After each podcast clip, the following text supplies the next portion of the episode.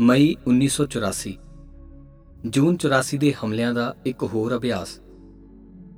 ਲੇਖਕ ਮਲਕੀਤ ਸਿੰਘ ਭਵਾਨੀਗੜ੍ਹ। ਜੂਨ 1984 ਵਿੱਚ ਗੁਰੂ ਖਾਲਸਾ ਪੰਥ ਤੇ ਬਿਪਰ ਰਾਜ ਦਿੱਲੀ ਦਰਬਾਰ ਵੱਲੋਂ ਕੀਤੇ ਬਹੁਪਸਾਰੀ ਹਮਲੇ ਨੂੰ ਸਿੱਖ ਤੀਜੇ ਘੱਲੂਘਾਰੇ ਵਜੋਂ ਯਾਦ ਕਰਦੇ ਨੇ। ਬਿਪਰ ਦਾ ਅਸਲ ਮਨੋਰਥ ਸਿੱਖੀ ਦੇ ਨਿਆਰੇਪਣ ਨੂੰ ਮੇਟ ਕੇ ਇਸ ਨੂੰ ਬਿਪਰ ਪ੍ਰਬੰਧ ਵਿੱਚ ਜਜ਼ਬ ਕਰ ਲੈਣਾ ਸੀ। ਗੁਰੂ ਨਾਨਕ ਪਾਤਸ਼ਾਹ ਦੇ ਵੇਲੇ ਤੋਂ ਹੀ ਬਿਪਰ ਅਤੇ ਗੁਰਮਤ ਵਿਚਾਰਧਾਰਾ ਦਾ ਟਕਰਾਅ ਸ਼ੁਰੂ ਹੋ ਗਿਆ ਸੀ। ਪਰ 1947 ਤੋਂ ਬਾਅਦ ਜਦੋਂ ਬਿਪਰ ਨੂੰ ਤਖਤ ਮਿਲ ਗਿਆ, ਫਿਰ ਇਸ ਨੇ ਸਾਰੇ ਪਸਾਰਾਂ ਵਿੱਚ ਆਪਣਾ ਹਮਲਾ ਤੇਜ਼ ਕਰ ਦਿੱਤਾ। ਸਮੇਂ ਦੇ ਤਖਤਾਂ ਨਾਲ ਸਿੱਖ ਪਹਿਲਾਂ ਵੀ ਲੜਦੇ ਰਹੇ ਨੇ, ਪਰ ਇਸ ਵਾਰ ਦੇ ਮਨੋਵਿਗਿਆਨਕ ਅਸਰ ਪਹਿਲਾਂ ਨਾਲੋਂ ਬਿਲਕੁਲ ਵੱਖਰੇ ਅਤੇ ਘਾਤਕ ਨੇ। ਇੱਕ ਤਾਂ ਇਸ ਵਾਰ ਹਮਲਾਵਰ ਕਿਤੇ ਬਾਹਰੀ ਖਿੱਤੇ ਚੋਂ ਨਹੀਂ ਆਇਆ, ਸਗੋਂ ਇੱਥੋਂ ਦੇ ਸਥਾਨਕ ਮਤ ਵਾਲੇ ਹੀ ਹਮਲਾਵਰ ਹੋਏ। ਜਿਸ ਵਰਤਾਰੇ ਦੀ ਸਿੱਖਾਂ ਦਾ ਵੱਡਾ ਹਿੱਸਾ ਆਸ ਨਹੀਂ ਸੀ ਕਰਦਾ ਅਤੇ ਦੂਸਰਾ ਵਰਤਮਾਨ ਸਟੇਟ ਨੇ ਮਨੋਵਿਗਿਆਨਕ ਹਮਲਾ ਡੂੰਘਾ ਕਰਨ ਲਈ ਬਹੁਤ ਜ਼ਿਆਦਾ ਤਰੱਕੀ ਵੀ ਕਰ ਲਈ ਹੈ। ਵਿਪਰ ਇਹ ਮਨੋਵਿਗਿਆਨਕ ਹਮਲਾ ਕਰਕੇ ਸਿੱਖਾਂ ਤੇ ਪੂਰਨ ਤੌਰ ਤੇ ਗਲਬਾ ਪਾ ਕੇ ਖਤਮ ਕਰਨਾ ਚਾਹੁੰਦਾ ਸੀ। ਹਮਲੇ ਸਿਰਫ ਸਰੀਰਕ ਨਹੀਂ ਹੁੰਦੇ ਜਾਂ ਹਮਲੇ ਸਿਰਫ ਦਿਖਦੇ ਨੁਕਸਾਨ ਵਾਲੇ ਨਹੀਂ ਹੁੰਦੇ। ਕੁਝ ਹਮਲੇ ਮਾਨਸਿਕ ਵੀ ਹੁੰਦੇ ਨੇ, ਜਿਨ੍ਹਾਂ ਦੀ ਗੱਲ ਨਫੇ ਨੁਕਸਾਨਾਂ ਤੋਂ ਉੱਤੇ ਹੁੰਦੀ ਹੈ। ਇਸ ਲਈ ਜ਼ਰੂਰੀ ਨਹੀਂ ਕਿ ਜਿੱਥੇ ਕੋਈ ਜਾਨੀ ਮਾਲੀ ਨੁਕਸਾਨ ਹੋਇਆ, ਉਸੇ ਨੂੰ ਹੀ ਹਮਲਾ ਕਿਹਾ ਜਾਵੇਗਾ। ਅਸਲ ਵਿੱਚ ਜਦੋਂ ਵੀ ਸਿੱਖ ਅਤੇ ਗੁਰੂ ਦੇ ਵਿੱਚ ਕੋਈ ਆਉਂਦਾ ਹੈ, ਜਦੋਂ ਸਿੱਖ ਨੂੰ ਜਬਰੀ ਗੁਰੂ ਕੋਲ ਜਾਣ ਤੋਂ ਰੋਕਿਆ ਜਾਂਦਾ ਹੈ, ਜਦੋਂ ਗੁਰੂ ਘਰ ਵੱਲ ਕੋਈ ਮੈਲੀ ਅੱਖ ਨਾਲ ਵੇਖਦਾ ਹੈ, ਜਦੋਂ ਤੋਪਾਂ ਤੇ ਟੈਂਕਾਂ ਦਾ ਮੂੰਹ ਗੁਰੂ ਦੇ ਦਰ ਵੱਲ ਹੋ ਜਾਂਦਾ ਹੈ, ਕਿਉਂਕਿ ਇਹ ਕਿਸੇ ਦੁਨਿਆਵੀ ਤਾਕਤ ਦੀ ਅਧੀਨਗੀ ਨਹੀਂ ਕਬੂਲਦੇ ਤਾਂ ਇੱਕ ਸਿੱਖ ਲਈ ਉਹ ਹਮਲਾ ਹੀ ਹੁੰਦਾ ਮਸਲਾ ਸਿਰਫ ਕੁਝ ਸ਼ਖਸੀਅਤਾਂ ਨੂੰ ਖਤਮ ਕਰਨ ਦਾ ਜਾਂ ਕੇਂਦਰੀ ਸਥਾਨਾਂ ਨੂੰ ਨੁਕਸਾਨ ਪਹੁੰਚਾਉਣ ਦਾ ਨਹੀਂ ਸੀ, ਬਲਕਿ ਪੂਰੀ ਸਿੱਖ ਸੰਗਤ ਉੱਤੇ ਮਾਨਸਿਕ ਗਲਬਾ ਪਾ ਕੇ ਮੁਕੰਮਲ ਤੌਰ ਤੇ ਖਤਮ ਕਰਨ ਦਾ ਸੀ। ਇਸ ਲਈ ਇਹ ਹਮਲਾ ਬਹੁਤ ਵਿਆਪਕ ਸੀ। ਜਿੱਥੇ ਪੂਰੇ ਪੰਜਾਬ ਨੂੰ ਫੌਜੀ ਛਾਉਣੀ ਵਿੱਚ ਤਬਦੀਲ ਕਰ ਦਿੱਤਾ, ਉੱਥੇ ਅਨੇਕਾਂ ਗੁਰੂ ਧਾਮਾਂ ਉੱਤੇ ਇੱਕੋ ਸਮੇਂ ਹਮਲਾ ਕੀਤਾ ਗਿਆ। ਜੂਨ 1984 ਵਿੱਚ ਹੋਣ ਵਾਲੇ ਹਮਲਿਆਂ ਤੋਂ ਪਹਿਲਾਂ ਗੁਰਦੁਆਰਾ ਸਹਿਬਾਨ ਨੂੰ ਘੇਰਾ ਪਾਉਣ ਦਾ ਸਿੱਖ ਸੰਗਤ ਨੂੰ ਪ੍ਰਸ਼ਾਦਾ ਪਾਣੀ ਤੋਂ ਵਾਂਝੇ ਰੱਖਣ ਦਾ ਅਤੇ ਸਿੱਖ ਸੰਗਤ ਉੱਤੇ ਗੋਲੀ ਚਲਾਉਣ ਦਾ ਅਭਿਆਸ ਕੀਤਾ ਗਿਆ ਸੀ।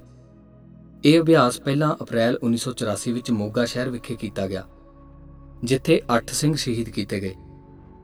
ਅਨੇਕਾਂ ਸਿੰਘਾਂ ਨੂੰ ਜ਼ਖਮੀ ਕੀਤਾ ਗਿਆ ਅਤੇ ਗੁਰਦੁਆਰਾ ਸਹਿਬਾਨ ਅੰਦਰ ਮੌਜੂਦ ਸੰਗਤ ਲਈ ਬਿਜਲੀ ਪਾਣੀ ਬੰਦ ਕੀਤਾ ਗਿਆ। ਉਸ ਤੋਂ ਬਾਅਦ ਮਈ 1984 ਵਿੱਚ ਇਹ ਅਭਿਆਸ ਫਿਰੋਜ਼ਪੁਰ ਜ਼ਿਲ੍ਹੇ ਦੇ ਬਜੀਤਪੁਰ ਵਿਖੇ ਗੁਰਦੁਆਰਾ ਗੁਰੂਸਰ ਜਾਮਨੀ ਸਾਹਿਬ ਵਿਖੇ ਕੀਤਾ ਗਿਆ ਅਤੇ ਇਹ ਚੇਤਾਵਨੀ ਮੁੜ ਦੁਹਰਾਈ ਗਈ ਕਿ ਕਿਸੇ ਦੇ ਵੀ ਮਨ ਵਿੱਚ ਇਹ ਵਹਿਮ ਨਾ ਰਹੇ ਕਿ ਸਿੱਖਾਂ ਦੇ ਪਵਿੱਤਰ ਅਸਥਾਨ ਘੇਰੇ ਨਹੀਂ ਜਾ ਸਕਦੇ। ਸੁਭਾਵਕ ਹੀ ਹੈ ਕਿ ਜੋ ਕੁਝ ਵੀ ਇੱਥੇ ਕੀਤਾ ਗਿਆ, ਉਸ ਦੀ ਪਰਖ ਨੂੰ ਭਵਿੱਖ ਵਿੱਚ ਵਰਤਣ ਦੀ ਮਨਸ਼ਾ ਨਾਲ ਹੀ ਕੀਤਾ ਗਿਆ ਸੀ।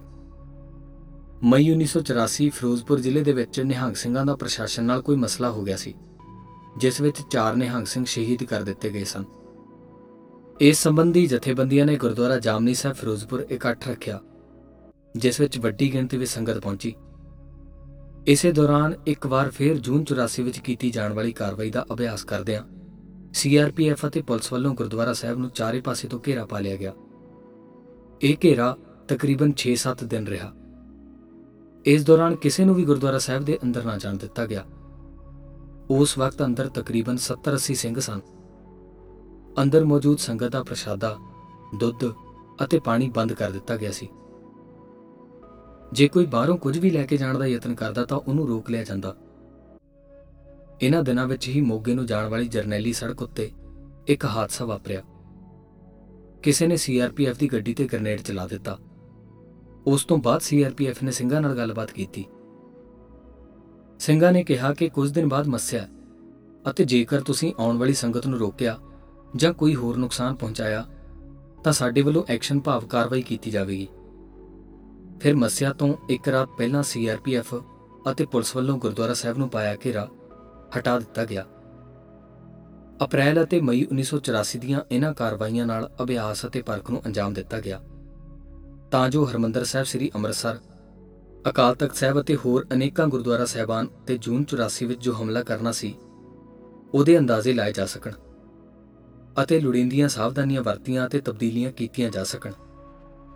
ਪਹਿਲਾ ਮਈ 1984 ਵਿੱਚ ਸਿੰਘ ਸ਼ਹੀਦ ਕੀਤੇ ਜਾਂਦੇ ਨੇ।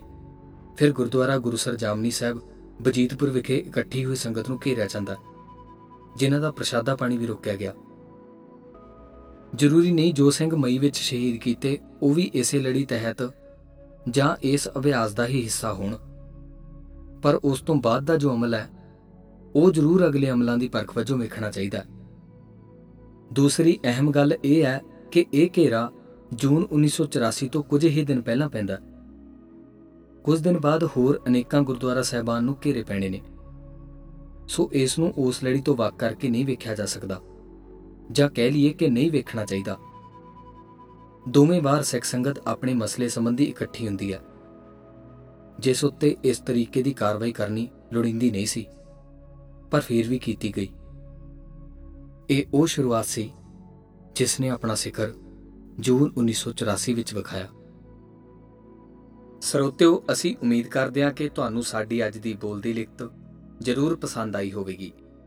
ਜੇਕਰ ਤੁਸੀਂ ਅਜਿਹੀਆਂ ਹੋਰ ਬੋਲਦੀਆਂ ਲਿਖਤਾਂ ਸੁਣਨੀਆਂ ਚਾਹੁੰਦੇ ਹੋ, ਤਾਂ ਸਿੱਖ ਪੱਖ ਦੇ ਬਜਾਲ ਮੰਚ ਭਾਵ ਵੈਬਸਾਈਟ sikhpakh.com ਰਾਹੀਂ ਸੁਣ ਸਕਦੇ ਹੋ।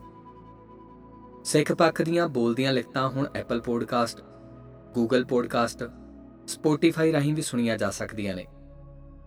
ਸਿੱਖ ਪੱਖ ਇੱਕ ਨਿਰਪੱਖ, ਪਰਚੋਲ ਅਤੇ ਵਿਚਾਰ ਅਧਾਰ ਹੈ, ਜਿਸ ਨੂੰ ਚੱਲਦੇ ਰੱਖਣ ਲਈ ਤੁਹਾਡੇ ਸਹਿਯੋਗ ਦੀ ਲੋੜ ਹੈ। ਤੁਸੀਂ ਸਾਡੇ ਪੇਟਰੀਅਨ ਸਫੇ ਰਾਹੀਂ ਮਹੀਨਾਵਾਰੀ ਭੇਟਾ ਤਾਰ ਕੇ ਸਹਿਯੋਗ ਕਰ ਸਕਦੇ ਹੋ। ਸਾਡਾ ਪੇਟਰੀਅਨ ਪਤਾ ਹੈ patreon.com/sikhpakh ਵਾਹਿਗੁਰੂ ਜੀ ਕਾ ਖਾਲਸਾ, ਵਾਹਿਗੁਰੂ ਜੀ ਕੀ ਫਤਿਹ।